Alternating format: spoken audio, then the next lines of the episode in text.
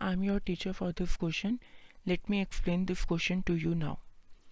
Question is a tower is 50 meter high. Its shadow is x meter shorter when the sun's altitude is 45 degree than when it is 30 degree. Find the value of x. पहले हम इसे diagram के through समझेंगे मान लीजिए हमारा tower है P Q ये हमें गिवन है 50 मीटर हाई ओके अब दो हमारे एंगल ऑफ़ एलिवेशन बनते हैं। पहला एट पॉइंट ए 45 डिग्री और दूसरा एट पॉइंट बी 30 डिग्री अब हमें कहा गया कि 30 डिग्री पे जो एंगल ऑफ़ एलिवेशन बन रहा है, वो x मीटर छोटा है then the one which is formed at 45 degree हमें फाइंड क्या करनी है? वैल्यू ऑफ़ x उसके लिए हमें सबसे पहले फाइंड करना पड़ेगा ए पी की वैल्यू वो कैसे फाइंड करेंगे हम?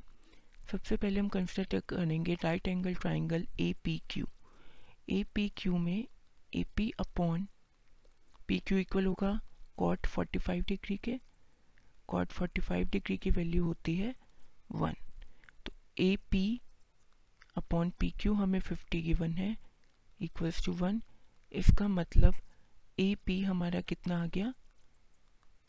50 मीटर ठीक है, ये हो गया 50 मीटर अब x की वैल्यू फाइंड आउट करने के लिए हम कंसिडर करेंगे ट्राइंगल बी पी क्यू अब इन ट्राइंगल बी पी क्यू में क्या होगा?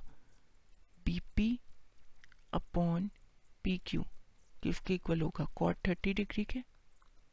कॉट थर्टी डिग्री की वैल्यू होती है अंडर रूट सी इसका मतलब बी पी क्या है मेरा? X plus fifty upon 50 is equals to under root 3. This implies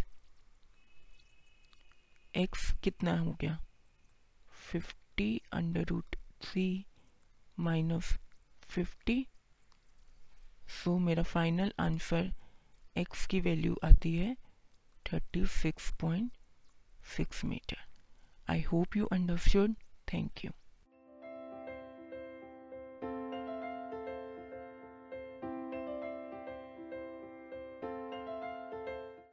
this podcast is brought you by hub hopper शिक्षा अभियान अगर आपको ये पॉडकास्ट पसंद आया तो प्लीज़ लाइक शेयर और सब्सक्राइब करें और वीडियो क्लासेस के लिए शिक्षा अभियान के यूट्यूब चैनल पर जाएँ।